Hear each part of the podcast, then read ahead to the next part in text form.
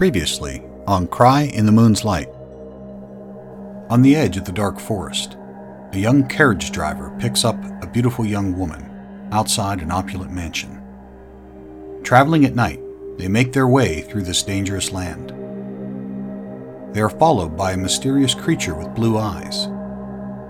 When they stop for a break at a meadow, a wolf with blue eyes appears. The wolf has strange markings on its chest and legs that glow in the moon's light. Fearing the wolf, they get back into the carriage and race through the forest on their way to a secluded village.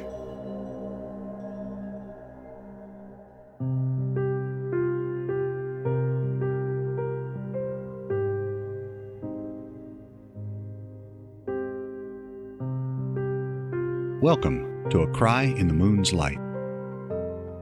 Thank you for joining me. I'm your host, Alan McGill. I'm the author who created this story. I'll also be your narrator. A Cry in the Moon's Light is an action adventure drama told in 15 episodes, a limited series podcast or audio story. It's the tale of a beautiful young woman who must travel across the country through a dark forest. Our setting is the late 1700s of Eastern Europe. It is a time of horse driven carriages, muskets, castles, and when the moon is full, hideous creatures of the night. Short on time, the young lady must hurry through the wild country to be at the side of her dying grandmother. But a mysterious creature stalks her every move, and a deadly wolf pack seems determined to kill her. Armed with only her wits and a brave young carriage driver to protect her, she faces the challenges of a long and perilous journey through a dark land.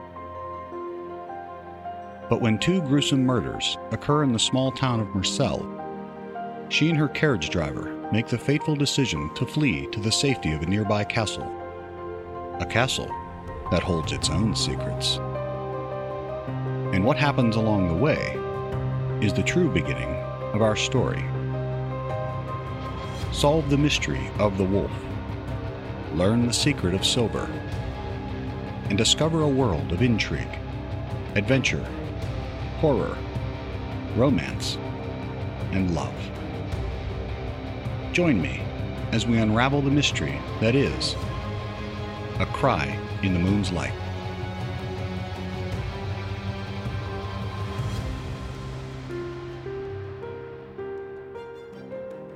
In this chapter, we find our carriage driver and the lady still being followed by the blue eyed wolf as they arrive in Murcell. After checking in at the hotel, our carriage driver tucks the horses away for the night. Clouds cover the sky, and an eerie howl fills the night air.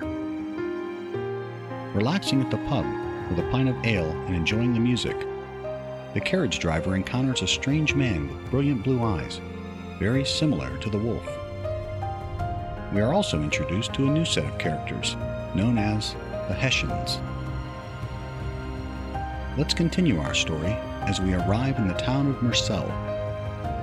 Welcome to Chapter 2. Meet me at the tavern in Murcell.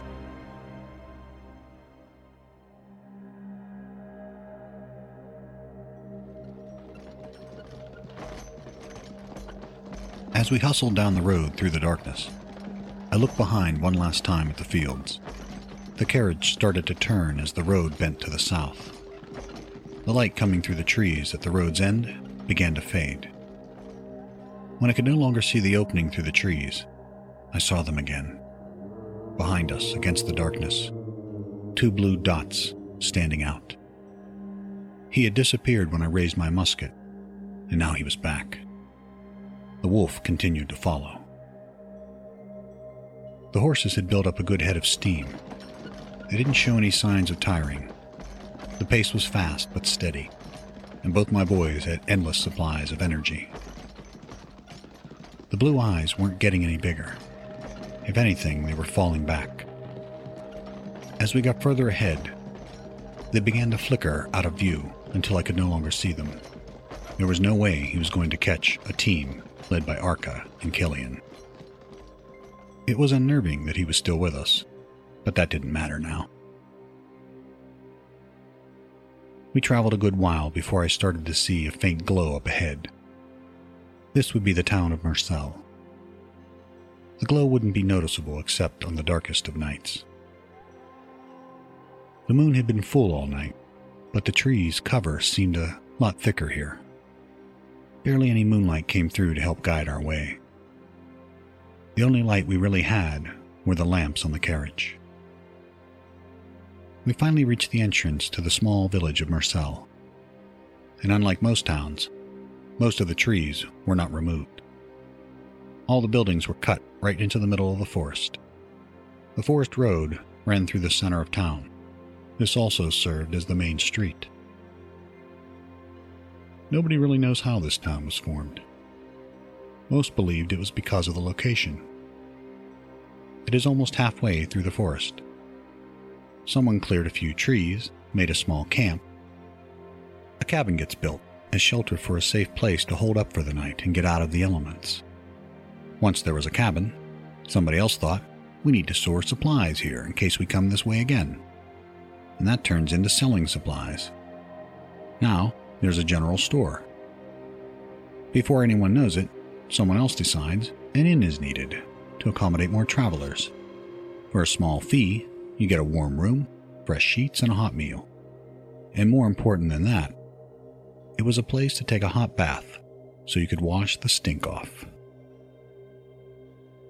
Some folks came to town on foot, but most travel by horse or wagon. Sometimes, if they have the money, a carriage. And because of this, another somebody sees the need for a stable. Horses need rest, feed, and, course, a farrier. The owners of the stable and the store need some place to stay. The inn is for travelers, which means they have to build homes for themselves. Now, there are permanent residents along with the travelers. All need a place to unwind, so naturally, a pub opens.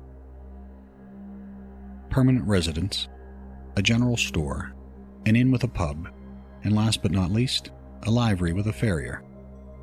Whether there is a formal declaration or not, you have a small town. Murcell wasn't recognized by the king. There was no charter or anything like that. It was more of a camp that became a village, an open secret of trade and lawlessness.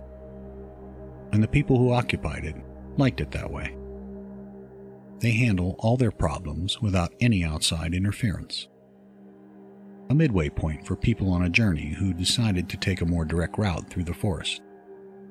Of course, with no lawman here, was also a haven for road agents and highwaymen. But they had an unofficial code. They didn't bother the residents, and the residents didn't bother them. A certain amount of robbery and shenanigans was tolerated. Nothing was done in excess. Murderers were hunted down and hanged. Nobody wanted any unwanted attention in Murcell, otherwise, the king might step in. The town being built amongst the trees meant there were almost no breaks in the canopy. The few houses and buildings here were built in the middle of them. There was a slight clearing for Main Street that allowed a small area to be lit up by the moon. Otherwise, it was dark. We barely slowed down as we entered the village. The team rolled right up to the inn with dirt and dust flying in the air. Once we were stopped, I set the brake and hopped off. I kept looking back down the road. It was still black behind us with nothing there. I reached up and grabbed my lady's bag from the rack so I could place it on the stoop in front of the inn. When I turned back to the carriage, I saw the blue eyes again.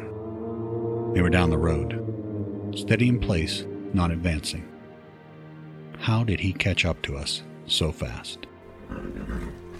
Arca looked back and could see them too, he stomped his feet a few times, but wasn't overly stressed. Wolves don't like people, so it was unlikely the wolf would enter town.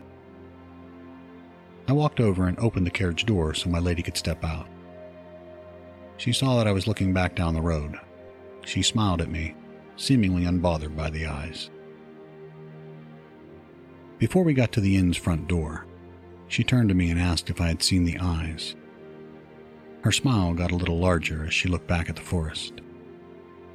She looked back at me and lamented that we may have an unexpected escort. I opened the inn door for her and took one more look back at the forest. I couldn't understand why she wasn't afraid. Didn't seem to bother her at all that this strange wolf had followed us all the way from her home. On the way here, we were stopped at a creek and she was standing in that field amongst the flowers. She must have noticed his large white teeth. They stood out in the dark, and the way his tongue slowly licked his lips as he was staring at her was kind of creepy. But we were here now and probably safe. There might not have been any lawmen here or any organized government, but there were people. Some of them were bound to have muskets and pistols, not to mention axes and knives. She went through the inn door with me close behind. This was a small and run-down place. Probably a thriving business once. Time and neglect had taken its toll. I suspected this was nothing like what the lady was used to. Her mansion was immaculate. The best food, the best clothing, the best furniture, the best of everything. The clothes she was wearing this very night were made of the finest linens. Here, there were a few crushed velvet chairs in the parlor. The paint on the walls was faded and chipping, and there were watermarks on the ceiling as if the roof leaked. Several candles lit up the space. A desk was at the far end of the room with some old paper and an inkwell, a feather pen with an exaggerated plume extending in the air. On the counter, there was a bell. A sign read, Ring for Service. My lady walked over to the counter and hit the bell. We waited a few moments while the ring faded, but nothing happened. She rang the bell again, this time a little more emphatically. Still, nothing happened. Then she rang it again. The sharp rings echoed in the room and down the hall. After the ringing subsided, we heard the muffled sound of a crowd below us. It was the noise of patrons in the basement, where the pub was located. My lady rang the bell one more time, but louder. After this last ring, we could hear someone walking up the steps, and then a door opened from behind the counter. A short man with thinning curly red hair and prickly beard came over. He was chewing annoyingly on some scrap of food. He reached out with five chubby digits and grabbed the bell to silence its ring. He was wearing a white apron and his voice had a thick, gruff, raspy quality to it that matched his disheveled appearance. Good evening, madame. We don't get many late night visitors in these parts, I'm afraid. I presume it's your reservation I've been holding all day and most of the night, he said annoyingly, then swiveled the guest registration book toward her. Oui, oui, mademoiselle. Well, of course it is. Silly question indeed. Please sign the registry if you will. As my lady signed us in, the innkeeper turned and retrieved two skeleton keys hanging on the wall behind him. He walked from around the counter to guide us up two steps that led to a long hallway. The hallway had several doors lining each side. These were the rooms of the inn. A few candles high on the wall gave enough light to see. The innkeeper eyed me up and down as he passed. I had set her bag on the top step leading into the hall. I thought he might take it for her, but he just waddled past as if to suggest I was his damned bellhop. From the time we entered this place, she had a look of discomfort on her face. That look grew more intense as she followed him down the hall. But this was the only place in town, and Murcell was the only town for miles. We needed to rest before we started out again, and I was done traveling for the night. The innkeeper walked halfway down the hall and stomped open one of the doors. There you go, my lady, all cozy like. I'll be downstairs tending to the pub if you'll need anything. If you'll be wanting something to eat, you can get it in there. It ain't much unless you are hungry. Do join us for a drink if you like. We have some traveller musicians in the pub tonight, playing a bit of music to keep everyone entertained. They aren't bad if I do say so myself. We don't get many ladies of your refined tastes in here. It would certainly brighten up the place. The invitation was sincere, but he was also being sarcastic. He knew the kind of lady she was, and she was not accustomed to staying in a place like this. I don't think she noticed, but I knew he was making fun of her and disrespecting her nobility. After she entered the room, I set her bag just inside the door, closed it behind me as I stepped back out into the hall. The innkeeper looked at me and tilted his head and dropped the key in my open hand, slight smirk on his face. So much for him opening my door. I just stood there and watched him waddle back down the hall out of sight. I heard the door behind the counter close as he made his way back down the stairs to the pub. I opened my room and went inside and flopped down on the bed. The bed was nice and soft. There was a fresh pitcher of water in a basin on the stand. I really wanted to wash up and go to sleep, but I needed to take the horses to the livery and get them settled. So I drug myself off the bed, back down the hall to go outside. When I opened the inn door, before I stepped outside, I cautiously looked around and back to the forest. The blue eyes were gone. There wasn't anybody around or anything around, which was good. I didn't know what time it was, but knew it was getting late and I was hungry and tired. I needed to get on with this so I could get something to eat and go to bed. I climbed atop the driver's seat and shook the reins to get the team moving. They came to life and we trotted off to the livery, which was near the end of town. The night air had changed, making it warmer. Some clouds had rolled across the sky, which brought the warmth, but blocked the moonlight. This made it darker. It also looked like it might rain, so I was lucky to get the horses inside for the night. For the better part of an hour, I unstrapped the horses and moved each to their own stall. After that, I gave them some fresh water along with oats and hay. They were all tired and hungry, just like me. The livery had plenty of room, so I could keep the coach inside. I felt better with it out of sight. There would be less of a chance of any undesirable seeing it. It was an expensive carriage only the rich could afford. This might give the idea there was a soft target inside and ripe for the picking. There wasn't anyone around this late at night. The farrier was probably in the pub by now. I would have to square up with him in the morning. Just as well, too. I wasn't in the mood to haggle about the price of grain or space. I grabbed my musket from the front seat to head back to the inn, and as I shut the livery door, I heard the howling of a wolf far off in the distance. Because it was so far off, it was faint and didn't have the same chilling sound but it was still unnerving. I stopped to tuck the musket under my arm and take a good look around. It was hard to see in this darkness. The trees scattered through the town made it even darker. Kind of eerie, isn't it? A voice from the dark chortled. A white haired old man emerged from the shadows, scared the jeepers out of me. He had a long white beard and hair to match. The embers of his pipe glowed as he sucked in a big breath. When he exhaled, a billowy puff of smoke circled his hat. The old geezer damn near gave me a heart attack. First, this dark town gets even darker, with the clouds covering the night sky. Then the creepy distant howling, and now this old guy sneaking up on me from the shadows. Seems like the wolves have suddenly become interested in our little village, eh? Especially since you all arrived. The old man mocked. I didn't respond. I just shrugged my shoulders, caught my breath, and began walking quietly back to the inn. I might have been tired, but now I needed a drink. After I secured the musket in my room, I went back outside and around the corner of the building. It was still dark and hard to see, but I knew where the pub entrance was. I had seen it when we rolled up to the inn. The pub's main door was just to the right of the alley, there was a small sign hanging above the stairs that led to the basement where everyone was gathered.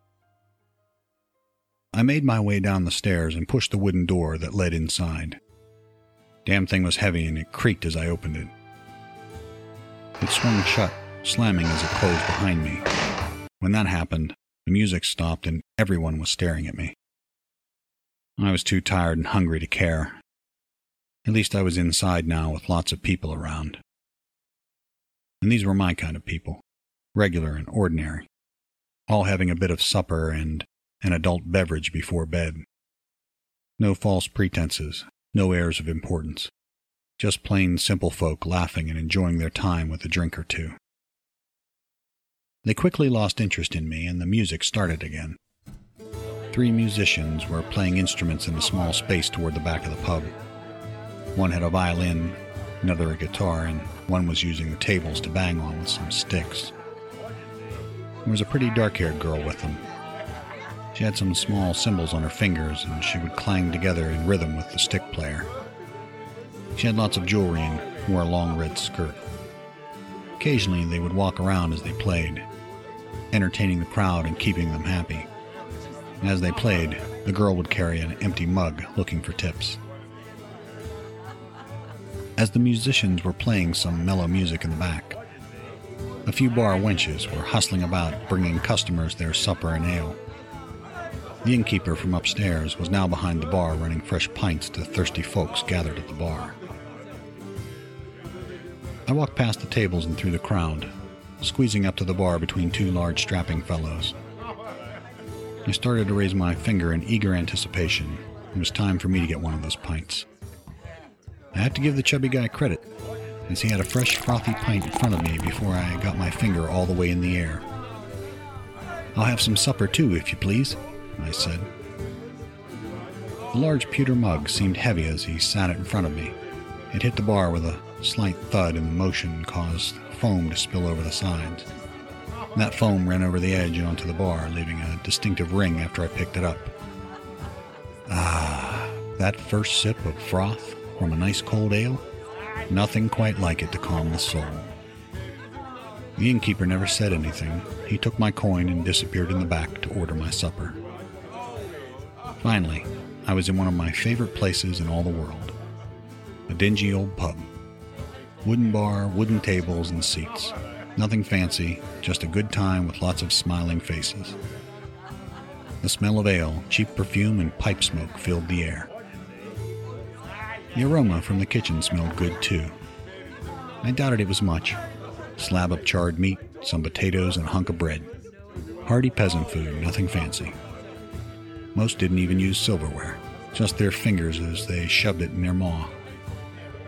This was more like where I grew up, and unless I miss my guess, not anything like where my lady came from. As I sipped more of my ale, enjoying the music, I took notice of the crowd. All manner of folk were represented. It wasn't just the locals either. There were lots of customers that didn't seem as if they were residents. Some looked like they were from faraway lands. Townfolk are easy to spot. The clothing has a distinctive look, and their demeanor is usually a little more comfortable than the others. Everything about them says, I'm not far from home, and I've been here before, many times. For example, there was a man at the other end of the bar. He had a faint odor of horse coming off him, that smell of oats, hay, and manure, unmistakable. His boots were dirty with dried muck from the stables. This would be the proprietor of the livery. I hadn't met him yet, but I knew exactly who he was just by the smell and look of him. He was lifting a pint quietly over his full beard and keeping to himself. The more he drank, the less careful he was about eyeing the pretty girls. As they would squeeze past him carrying pints for customers, he would lean out and look at their backsides. A few more pints, and he would most likely start to get some really bad ideas about his chances with them. Sitting at a table a few feet from the bar were two men. One was a middle aged man with a slight paunch. He was eating his supper with a pint next to his plate. He was neat and well groomed. His hair was slicked back and he had a small mustache. A younger man was sitting beside him having supper, but too young for a pint. The young fellow had his face buried in his plate and was gobbling up his meal like it might be his last. His soft blonde hair flopped to one side, and he was a little too young for any significant facial hair. They were both wearing soft blue shirts. Their pants were black with matching shoes, not a speck of dirt about them. This would be the owners of the general store and his clerk. the grocers of the town. They kept to themselves, not interested in anything other than supper after a long day. At a table next to the grocer's were two older gentlemen. They were swigging down pints of ale and laughing loudly. The more drunk they got, the more animated they became, undoubtedly telling stories about events of the day.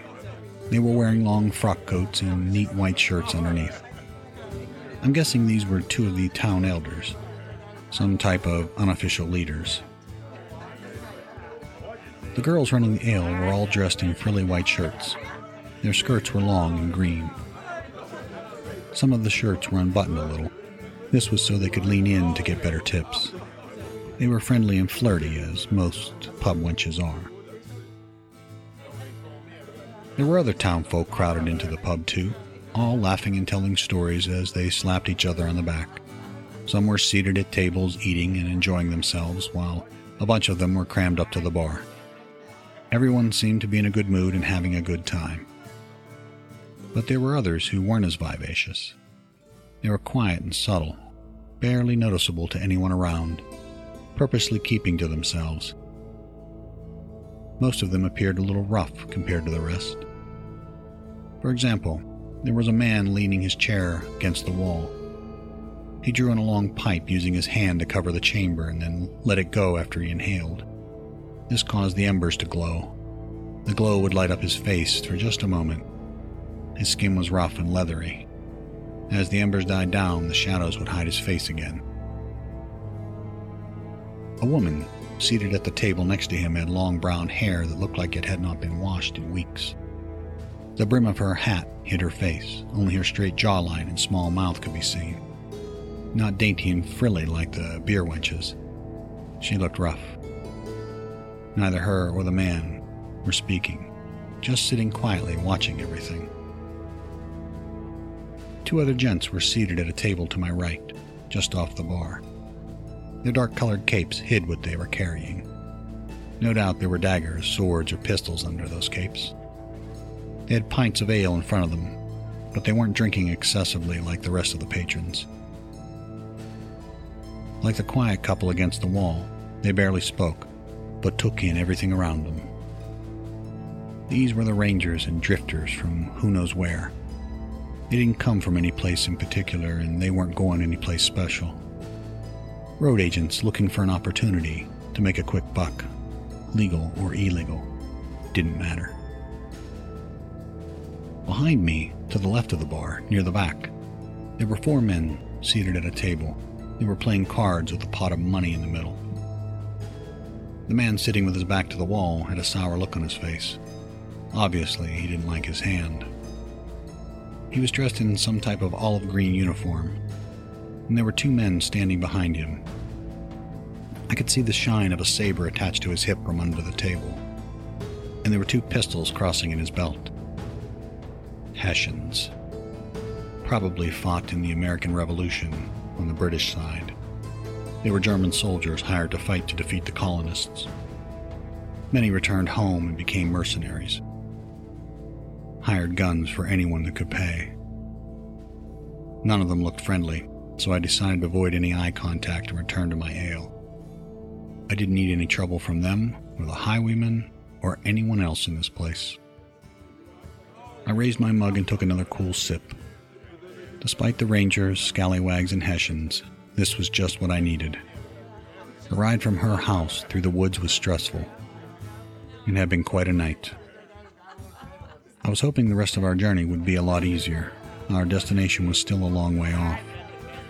We would leave early in the morning and hopefully be in Trevordeaux by nightfall. I planned to prevent any additional night travel.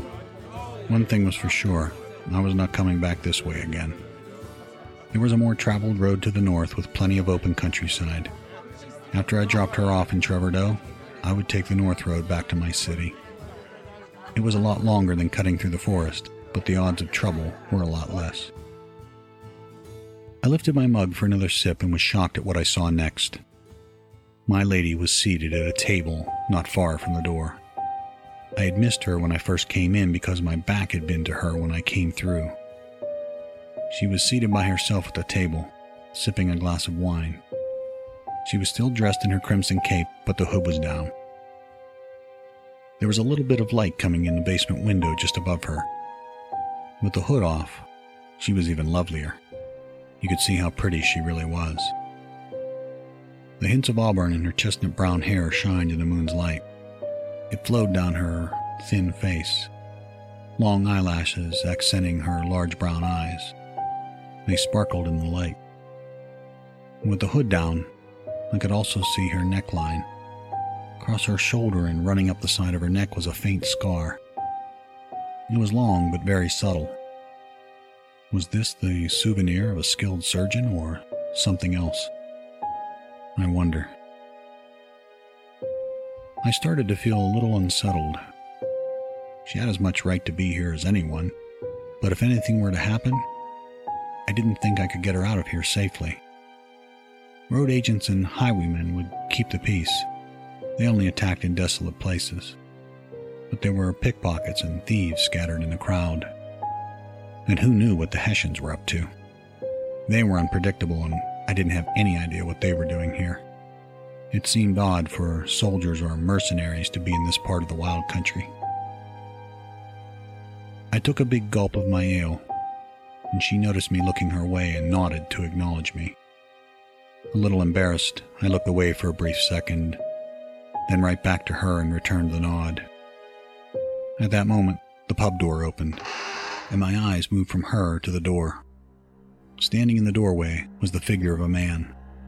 You couldn't really see his face or any of his features, you could just see his long coat and boots. The clouds that had been covering the moon earlier had rolled away, and now the moon's light was coming down the stairs and through the doorway. The brightness behind him made it impossible to see his face from this angle. He stood there for a moment before letting the door close behind him. Everyone in the bar noticed him. Nobody really seemed to care, except for the Hessians. The leader playing cards looked back at his men. One of the men leaned in and whispered something in the leader's ear. The bar crowd went back to having a good time. The music kept going as supper continued to be served along with more ale. I got the impression from the crowd's reaction to him, or lack thereof, they were used to seeing him here. It was almost like they knew him. The darkness and the shadows of the bar hid the stranger's face, but not his eyes. The small amount of light in here reflected off them. They were blue. Seemingly, the same brilliant blue that had followed us here. The same brilliant blue as the wolf we saw on the road.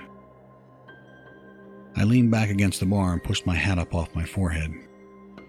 Not knowing what to think, I watched as he slowly made his way past the tables. When he reached the bar, his eyes returned to normal. They had lost that unusual glow I saw in the moonlight. The stranger had medium length blonde hair.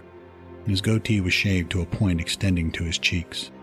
His appearance was neat and his clothes were clean. He was medium built, wearing a long black overcoat that was open in the front, and his white shirt was accented nicely by a crimson neckpiece. As he removed his gloves and set them on the bar, they might have known him, but he wasn't a local. The colors of his clothing were muted, but they were different than the rest of the crowd.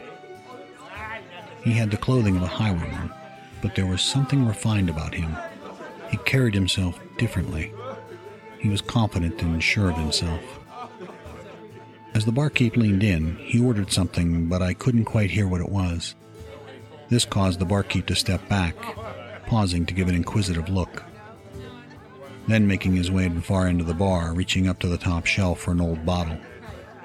After blowing the dust off the top, he pulled the cork and grabbed a small glass. He set the glass in front of the man and poured the dark liquid. The stranger threw a gold coin on the bar as he picked up his drink. He took a sip as he turned, looking right past everyone, directly at my lady. His stare was precise and deliberate. From the moment he walked in, he hadn't seemed to notice her in the corner, but now I was sure he knew she was there all along. With her large brown eyes, she watched him intently when he first came in as he made his way across the room. She watched him order his drink and pay the innkeep when he turned to look at her, her eyes immediately met his. After staring at each other for a few moments, she looked away nervously. She began to fidget as his gaze didn't waver. You could see the uneasiness she was feeling. She took more sips of her drink, not knowing what to do next.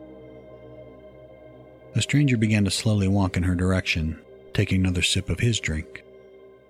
I felt my body become more rigid and move a little in that direction. But he didn't walk up to her. His gaze moved away as he passed. He set the empty glass on a table next to the door as he made his way outside. She watched him the whole way from the bar as he worked his way through the crowd to go back outside. There was a look of confusion on her face, as if she was questioning whether or not she knew him. The road agents and highwaymen also watched him, and so did the Hessians. While the rest of the bar didn't seem to care beyond his initial entrance, the Hessians kept a close watch. They took in everything he did, and it looked like they recognized the connection he made with my lady. The moment the door shut behind him, she got up to leave. The Hessians noticed that too. She stood at the door, pausing for a moment to pull her hood up before she went out. The heavy door swung shut behind her with a slight bang. Where the hell was she going? There was a staircase on the opposite side of the bar that led up to the inn. She didn't have to go outside to go back to her room if she didn't want to. As the door closed behind her, I got that same feeling of dread again. She didn't leave right after him, she was following him. And now I would have to go that way too and make sure she was okay. I gulped down the rest of my pint and headed for the door. As the door was shutting behind me, I saw the Hessians were gathering up their things as they intended to leave too. I went up the stairs to the street. A heavy fog had rolled through town. This was strange. When I was putting the horses in the livery, clouds had rolled in. But when the stranger came into the bar, the moon's light was bright, not a cloud in the sky. Now we are back to clouds over the moon again. The atmosphere was eerie and foreboding. I heard a wolf howl off in the distance, just like when I came out of the livery. It made the hair on the back of my neck stand on end. With the clouds covering the moon's light and the thickness of the fog making its way through town, it was hard to see anything. I could barely see the street or any houses. Neither my lady nor the stranger were anywhere. I had made it to the corner of the alley, just in front of the inn. I decided to run back inside. I raced through the front door and made my way down the hall. As I did, I caught a glimpse of my lady's door closing. When I saw that, I was relieved. I must have just missed her on the street. I wasn't sure why she went this way, but she had made it back safely. Thank God. Since she was in her room, I could go to mine. I went through my door and flopped down on the bed. This time, I was going to sleep. This whole trip was exhausting. First, we're followed by these blue eyes all the way from our house. Then we encounter a wolf with strange markings. I hear wolves howling in the darkness around the town as if they were surrounding the town. And next, there are strangers, rangers, highwaymen, and Hessians in the pub. And then there's this crazy weather. One minute, there's a full moon giving off plenty of light, the next, there are clouds making it dark. And what about that thick fog rolling through town? From the alley, I watched as it moved through the buildings and on the street, almost like it had a mind of its own. It was so thick, and it moved, covering the streets and buildings, making it even harder to see. Plus, I hadn't even gotten any supper. I was so exhausted, I didn't even take my clothes off. I just fell asleep, right where I was.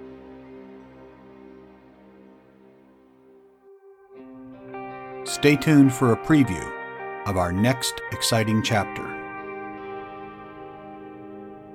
I'm your host, Alan McGill. Thank you for joining me on this episode of A Cry in the Moon's Light.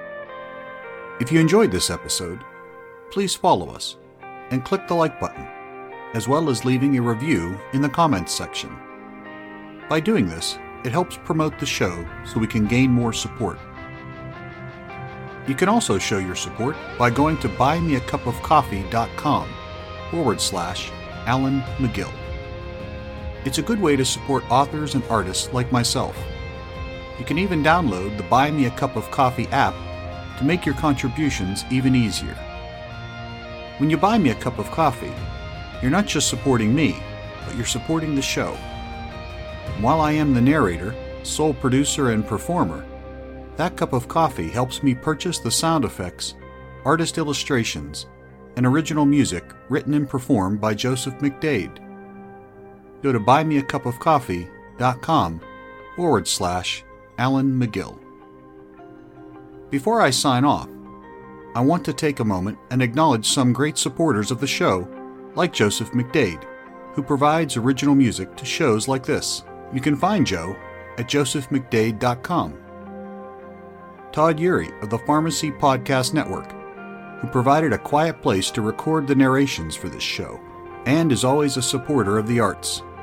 Visit Todd at the Pharmacy Podcast Network. I want to thank the Writing Community Chat Show for their support of the show.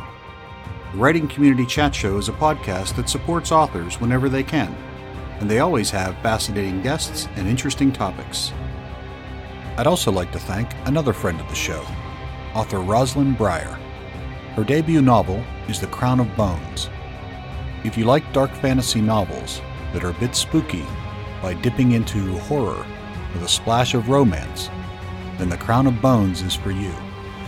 Her sequel to The Crown of Bones is out now and is called A Sea of Pearls and Leaves, and both are available on Amazon.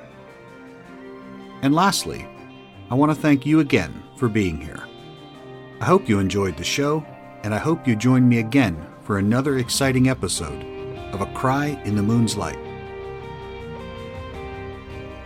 In the next chapter, after two gruesome murders are discovered in Murcell, the carriage driver and Milady decide to flee to the safety of a nearby castle.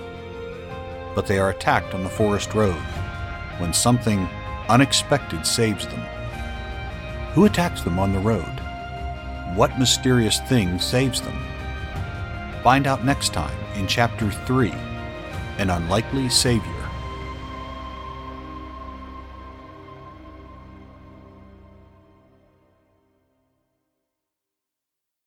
This podcast is the creation of Alan McGill. Copyright 2020. All rights reserved.